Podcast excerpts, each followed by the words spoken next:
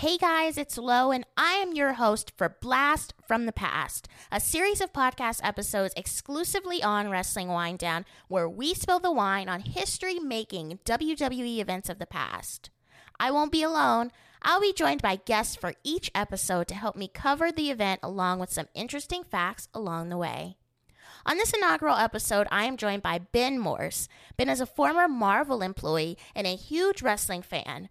We'll be diving into SummerSlam 2000, going through the moments of the event that stand out even today. We'll also be dropping gems along the way about SummerSlam as a whole. So grab your glass of wine. We're going in for the three count.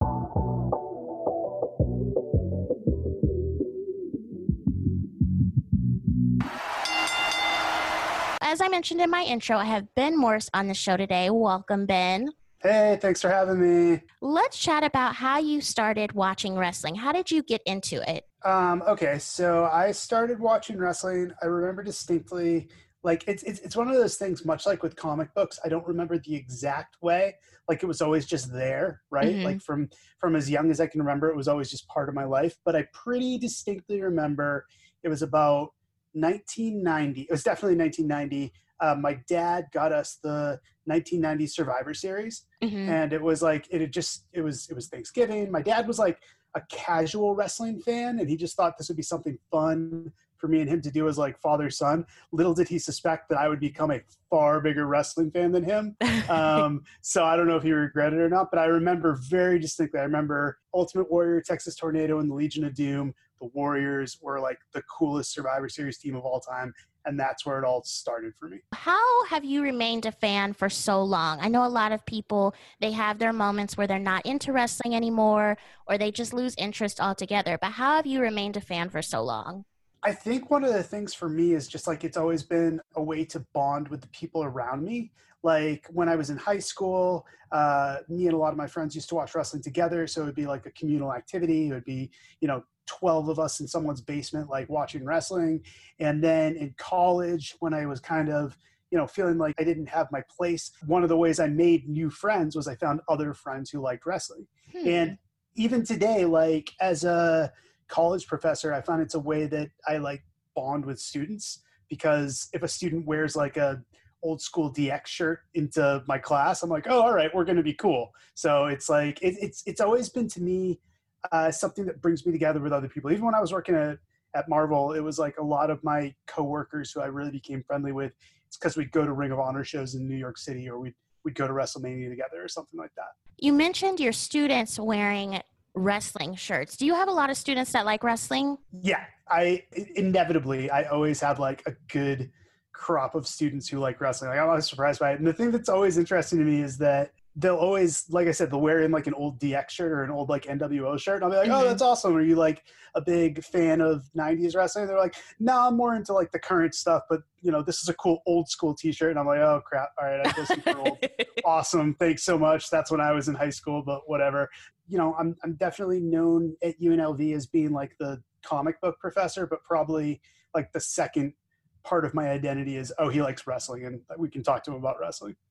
I think that's super cool. And as I've mentioned on the show before, I met Renee Young in your class. Yeah, my so, podcasting class. Yes. So my friend was in your podcasting class, and I remember she showed me her syllabus. Syllabus, I, yeah. Yeah, she want. I wanted to be in that class, and the class was booked, and I was like, "Oh, okay. Well, let me see your syllabus. What are you guys learning about?" And then I saw Renee. You would have aced, you would have aced that class, by the way. Just thank you. Just to say. I'm reading the syllabus and I see Renee Young and I'm like, oh, yeah. oh my God. And she was like, who is she? She had no idea. And I'm like, she's the first female commentator in the WWE. I'm going insane. I'm like, I have to be there. My friend ends up talking to you and setting it up. And it was just such a great experience. Renee is so personable mm-hmm. and yep she was able to provide so much experience. How did that go? Did you know Renee Young previously? Have you met her before? How did you garner that relationship to be able to have her come into your class and speak to your students? Renee and I met right before WrestleMania 29. It was in New York. Uh, it was like the first one in a while that had been in New York. And mm-hmm. I was working at Marvel Entertainment, which is where I was before I came out to UNLV. And we had a good relationship with a lot of people at WWE because a lot of WWE people, a lot of wrestlers are comic book fans, and Right. a lot of people who work at Marvel or in comics are wrestling fans. There's like a huge crossover. So it'd be the type of thing where um, we would, whenever someone from WWE who was any sort of Marvel fan came to New York City, we would either via social media or through the people we already knew at WWE, we'd say, come by the Marvel offices, we'll give you a tour. It was a pretty cool place to like tour around. So the person who came in for that particular day was Big E, was is a huge comic book fan, and he wanted to come to Marvel. And um, I think Renee was just with him, and she's like, "Oh, that sounds like a cool thing. I'll go to Marvel too." And we ended up giving them the tour. Uh, hit it off really well because Renee and Big E, of all the wrestlers I've met, and I've gotten to meet a lot of wrestlers through the years, just two Mhm. of the like nicest, most personable, and just like fun people. So Yeah. that was a connection that I always kind of kept. And, uh, you know, we would, we would interact over social media and stuff like that. Years later, she ended up moving. She was living in New York at the time. I was living in New York at the time. She ended up moving out to Vegas uh, because I think that's where John uh, was living at the time. So when they got together, she moved out to Vegas. And then I ended up moving to Vegas a few years ago.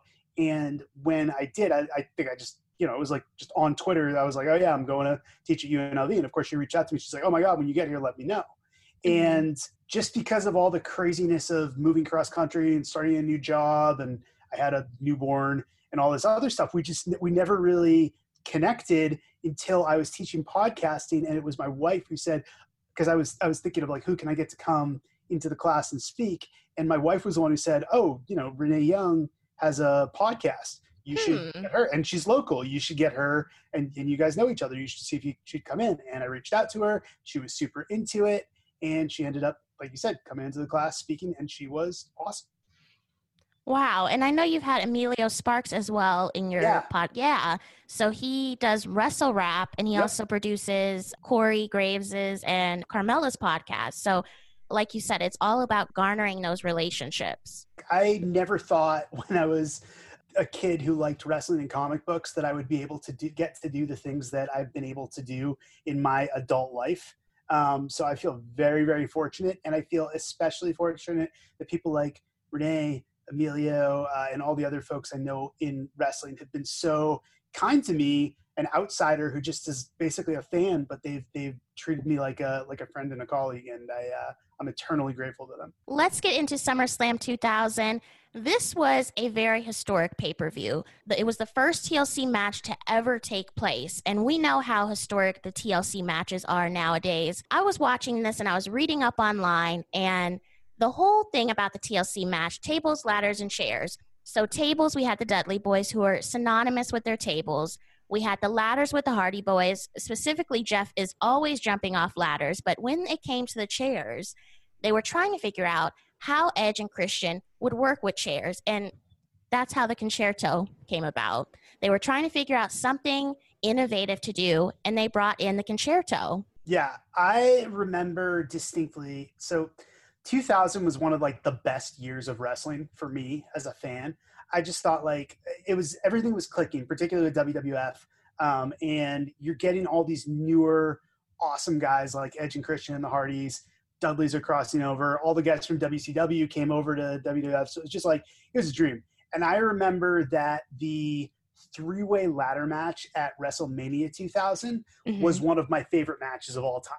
And it's it's always interesting to me that everyone always talks about SummerSlam 2000, the TLC match as being like this big historic thing, which it is absolutely. It was the first TLC match, but people forget about the fact that they just had had an amazing ladder match a few months earlier. So to me, it was a matter of when they when they announced TLC for SummerSlam, I was like, oh well, they're not going to be able to outdo the ladder match. That ladder match was so good. So it was it was crucial that you had those elements of tables and chairs. And granted, like we'd seen tables and chairs in ladder matches before, Right. but never so like weaved into the narrative. So, like you were just saying, the fact that Dudley's are the table guys, uh, Hardys are known for ladders. Just the fact that they went out of their way to say, like, all right, we're going to give Edge and Christian something to do chairs, and then it became part of like their identity moving forward. So it was it was a cool way to take an already amazing chemistry and like even bring it to another level. I was also reading that Edge revealed a couple years after the fact that the Hardys were actually supposed to win this match, but they decided to keep the belts on Christian and Edge because of m- how much heat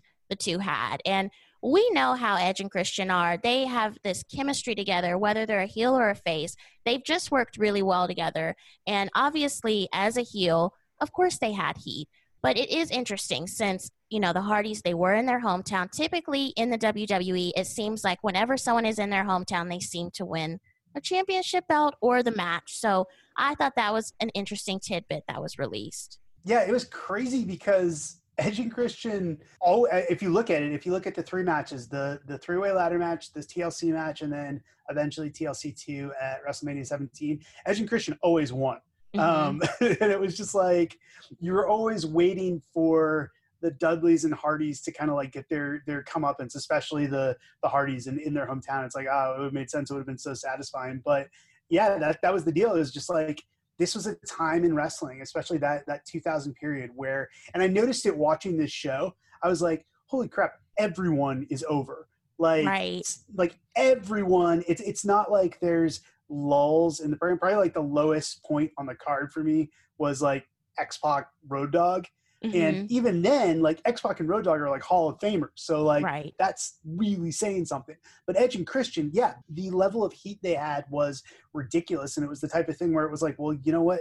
this is if it were like the 1980s and it was a territory and it was like you know you're talking about like Ric Flair always had the title yeah because people always wanted to go to the shows to see someone beat Ric Flair to beat the Horseman and Edge and Christian were the 2000 version of that There were these bad guys that people loved but they hated so much that you really you could run with them for months and months that's a really good way to put it. I was also reading that of the 30 plus superstars who participated in this pay per view, 15 of them were making their SummerSlam debuts here. So we had Chris Jericho, Eddie Guerrero, Kurt Angle, Chyna, Yeah, I think Taz, a lot of that Dudley to do Boys. the yeah. that there was just such an influx of talent in 2000.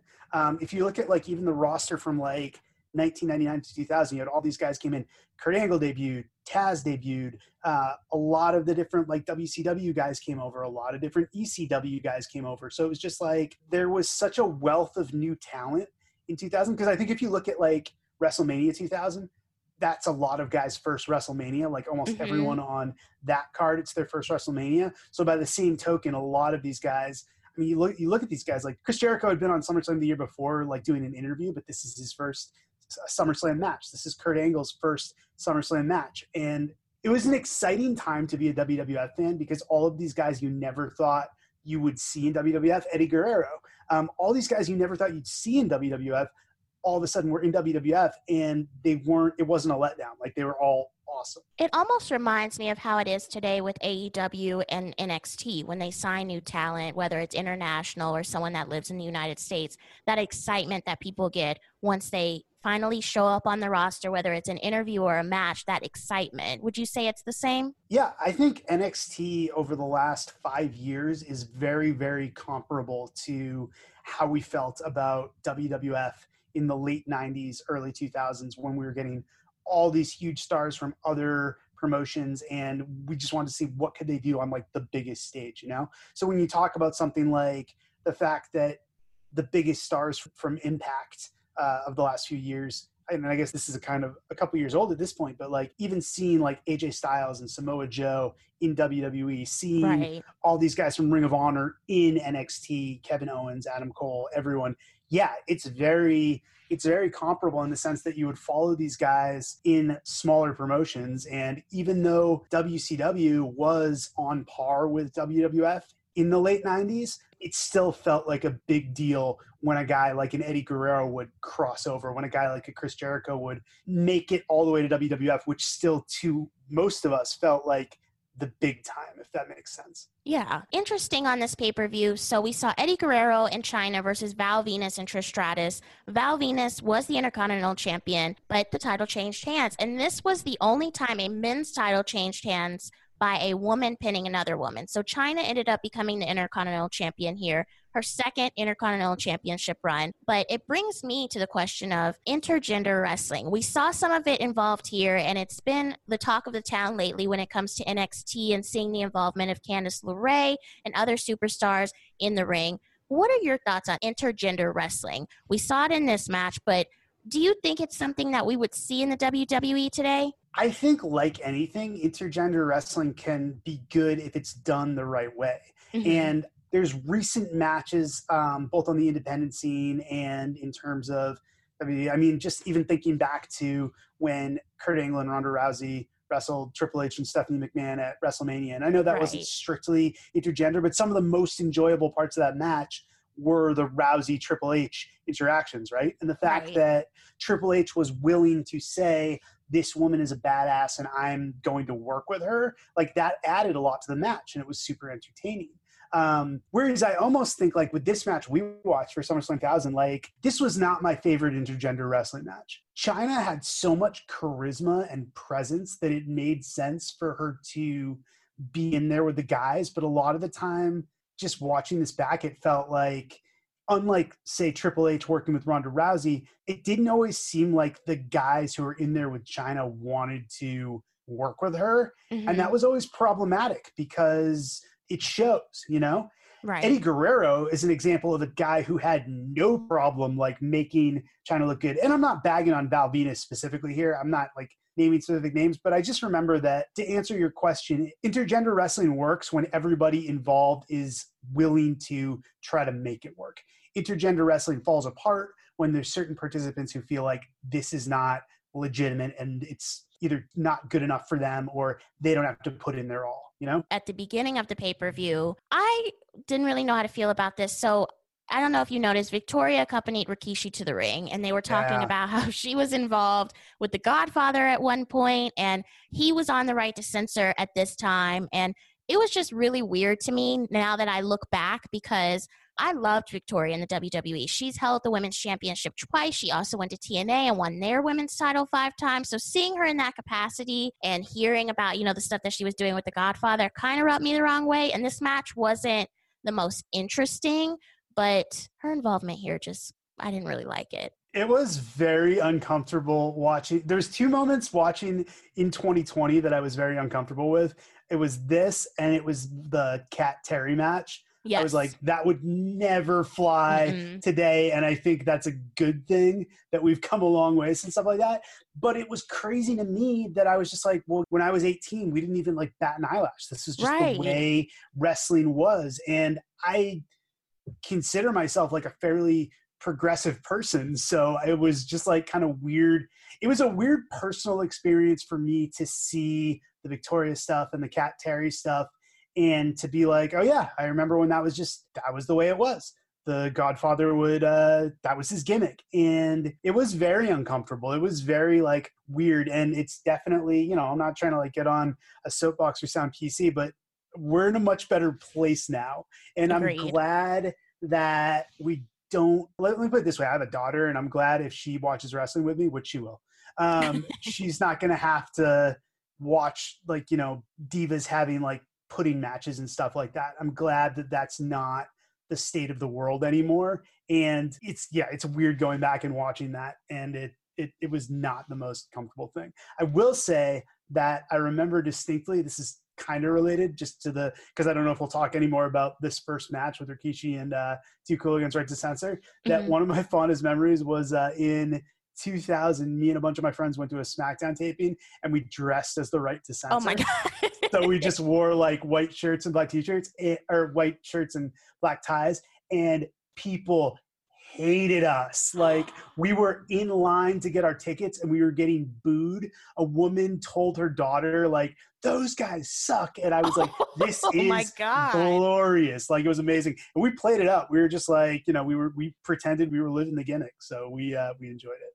It was interesting what you said about how the different matches that the women used to have. I was watching the new WWE Untold with Sasha and Bayley, mm-hmm. and they brought up some tidbits about their history before their historic takeover match that they had. So they trained with Sarah Stock, and mm-hmm. she would train them you know, doing the typical moves in the ring, not you know what the divas were doing and i guess someone walked in a male and they told them you know you need to do what the divas do and that really rubbed them the wrong way and i thought it was interesting that they added that tidbit in into a WWE Untold or any type of documentary with the WWE because typically it seems like WWE kind of like brushes it aside. Like we almost forgot about everything that has happened before. I think about when I first started watching wrestling with Extreme Expose and the bra and panties matches and i'm like what is going on and then you mm-hmm. know finally it progressed we saw women come in and actually start wrestling and being athletic and showing how capable they are in the ring,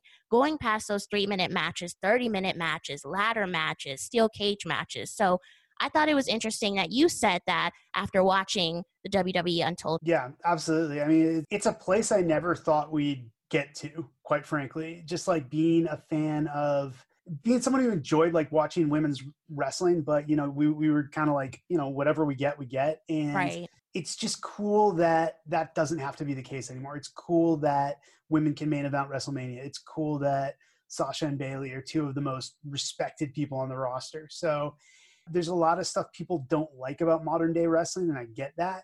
But if nothing else, the role of female wrestlers in today's WWE in particular is something we can say like, you know, we it's come a long way and it's it's actually in a very good place. I was actually surprised to see how many superstars on SummerSlam 2000 are still involved in wrestling somehow. So Shane McMahon was involved here. We know he hosts Raw Underground. Chris Jericho's on AEW. Jeff Hardy is new Intercontinental Champion, and the list just goes on. Mm-hmm. And you know, watching some of the older pay per views, I've been going back and watching 1996, 1997, and a lot of those guys still aren't in the ring. I think a lot of the pay per views that I watch, the only one that is kind of still in wrestling is The Undertaker. So seeing that four year gap and seeing how many superstars are still present in the wrestling world, whether it's the WWE or AEW or anywhere else, was just something that caught my eye. I think it speaks to the fact of how hot wrestling was in 2000, or even if you look at like 1998, and the fact that this was one of the most successful periods. And I think as a result, a lot of the guys who were working during that period, guys and girls, will basically have jobs for life. Whether mm-hmm. it's in WWE, in AEW, in NXT, it's just like they made their mark during one of the most successful periods in wrestling. As someone who lived through 1996 as a wrestling fan, I can tell you it was not like the best time in wrestling and a lot of those guys had just like you know they faded away by the time wrestling became big again they were already gone and i think it's also not a coincidence the fact that a lot of it coincides with the rise of triple h and right. the fact that basically Triple H and Stephanie, they are the powers that be in WWE, and they've taken care of a lot of the people who were around them when they were successful. So I don't think it's coincidence. Like they know that Road Dogg and X Pac and even though he's in AEW now, Jericho or Shawn Michaels or any of these guys, like they were part of what made WWF so successful in 2000. Why would we not want to take advantage of them in 2020 when their knowledge can be used to shape the NXT of tomorrow and bring up these future superstars. Speaking of Triple H, this storyline, I did not realize how weird it was until I went back and watched the pay per view. So, Kurt Angle and Triple H had like this almost love triangle with Stephanie McMahon. They had a match. It was Kurt Angle versus Triple H versus The Rock. And Kurt Angle was concussed before The Rock even yeah. appeared on the show. And he revealed in an interview years later that Stephanie was calling out the spots to him, including moments during the match where he had to, you know, interact with the other superstars. And it made me think of the video that they used to show. I think they still show it like on some of the DVDs and stuff. The Don't Try This at Home. Yeah. That's what it mm-hmm. reminded mm-hmm. me of. How did you feel about it from now and then back in the day? Do you have any different opinions on it or are you still the same? No it's definitely changed because watching it at the time i had no idea what was going on. It was just weird to me that like they had promoted this triple threat match for weeks and then all of a sudden kurt angle was like barely in it Mm-hmm. But watching it this past week and having heard Kurt Angle give that interview many times about how he's concussed in this match, and just like being like, it's a pretty well known story that he he was concussed early in the match. I was waiting for it to happen, and when he takes that pedigree on the table mm-hmm. and that look on his face afterwards, it is unnerving because like you know that this guy just got messed up seriously badly messed up. And it's just like um so i so i did view the match a little bit differently because where he's when i was watching it live i was just like huh everything seems a little bit off. This time i was watching it and i was actually impressed. I was like wow it's crazy that triple h and the rock i mean granted they had a million matches against each other so i'm sure they could put something together in their sleep. But the fact that they basically had to come up with a new match on the fly because Kurt Angle is no longer a part of this, and then uh, knowing that he came back and still which like is crazy to me. It's nuts. yeah, like there's no. You just look at the guy; he's so out of it. There's no way he should be able to function. I think it speaks to the the toughness slash insanity of Kurt Angle. When I saw the match originally, when I saw the match live, I was like kind of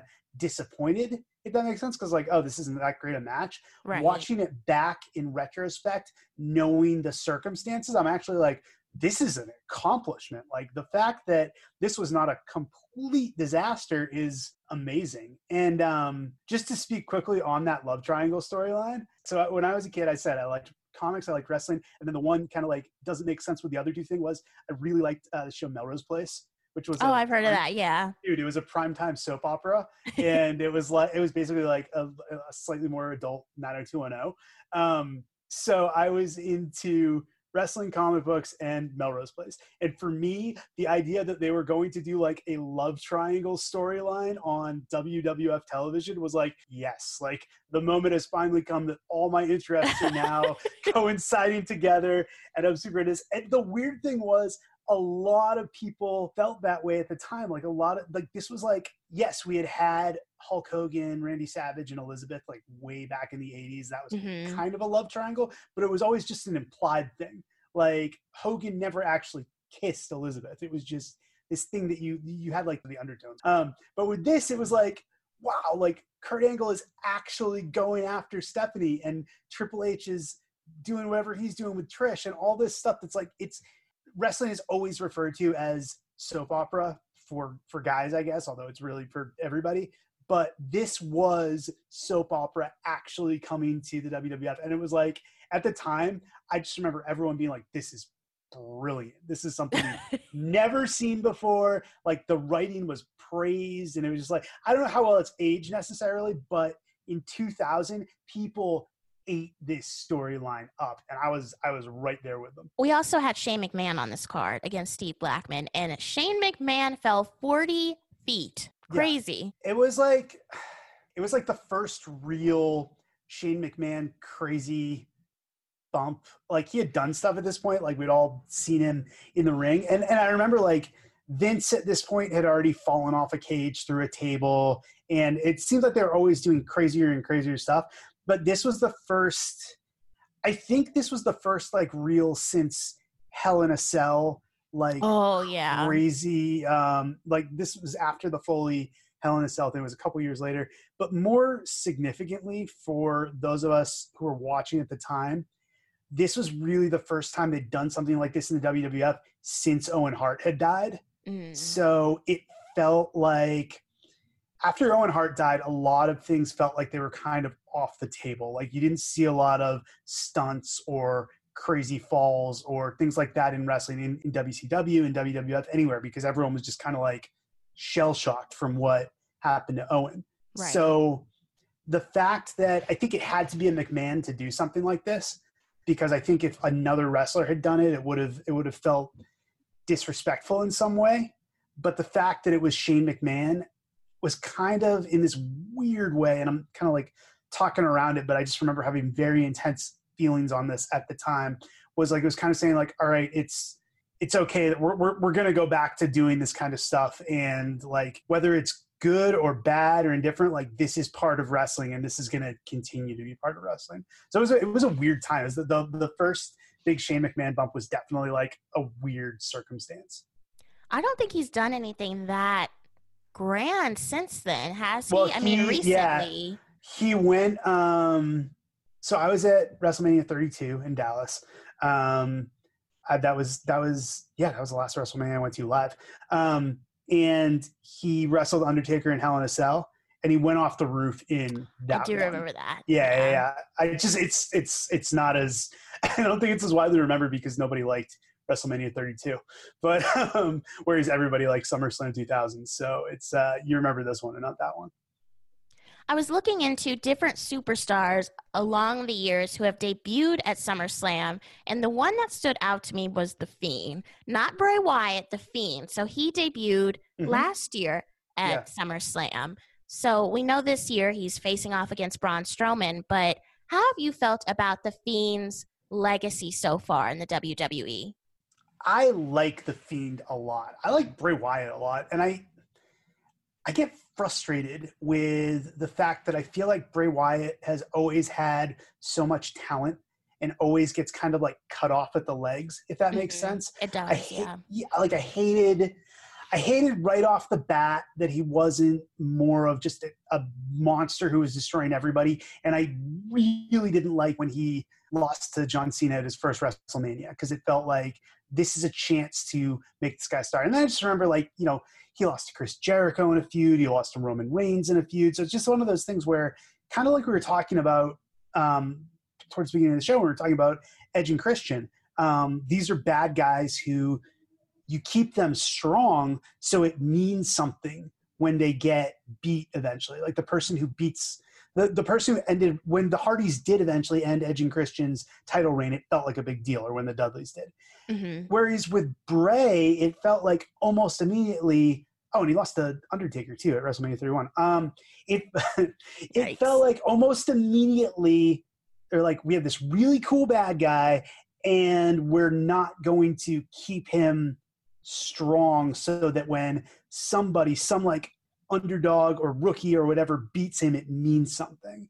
And I do think it's kind of like emblematic of a bigger problem. And I know I know that's more of like kind of a wrestling philosophy answer than necessarily a Bray answer hmm but I do kind of feel like Bray is the poster child for that. And I didn't like when when he lost to Goldberg earlier this year Oh, no. because because they had this awesome new character who was so scary, and it's like he should have he should have he should have run through guys like Goldberg, like someone who already established themselves like Goldberg. And no offense to Goldberg, should not be beating this incredibly fresh new character, right? Like Agreed. guys yeah. who are- yeah guys who already have their reputation should not be advancing at the expense of a character like the fiend i mean you know so so that's kind of my feelings on it is bray wyatt's incredibly talented i don't think he's ever gotten the opportunity to live up to his full potential and i'm hoping that it's not too late for that still to happen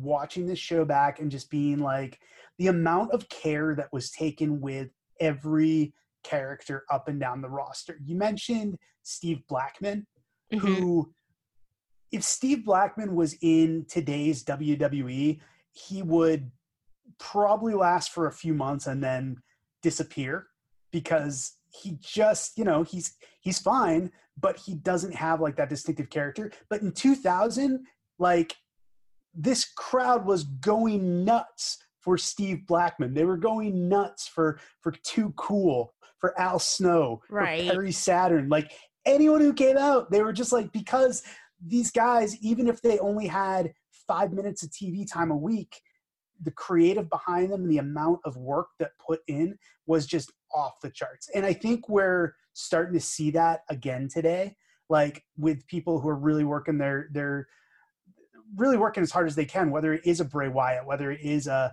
Bayley and Sasha, whether it is a Drew McIntyre. And I like to think that, you know, just to end on an optimistic note, I think we're getting back to that place where everyone up and down the roster is really like putting in the work and we're going to see the benefits of that. And I know, you know, wrestling and the world and everything is in a pretty crazy place right now, but watching this show from 2000 was like really fun for me and I, I appreciate the opportunity to do it because it made me think like oh man yeah wrestling wrestling's the best and wrestling's wrestling's going to get back there because wrestling always gets back there so that's something to be excited about Thank you, Ben, for joining me today on Wrestling Winedown. Where can the people follow you on social media?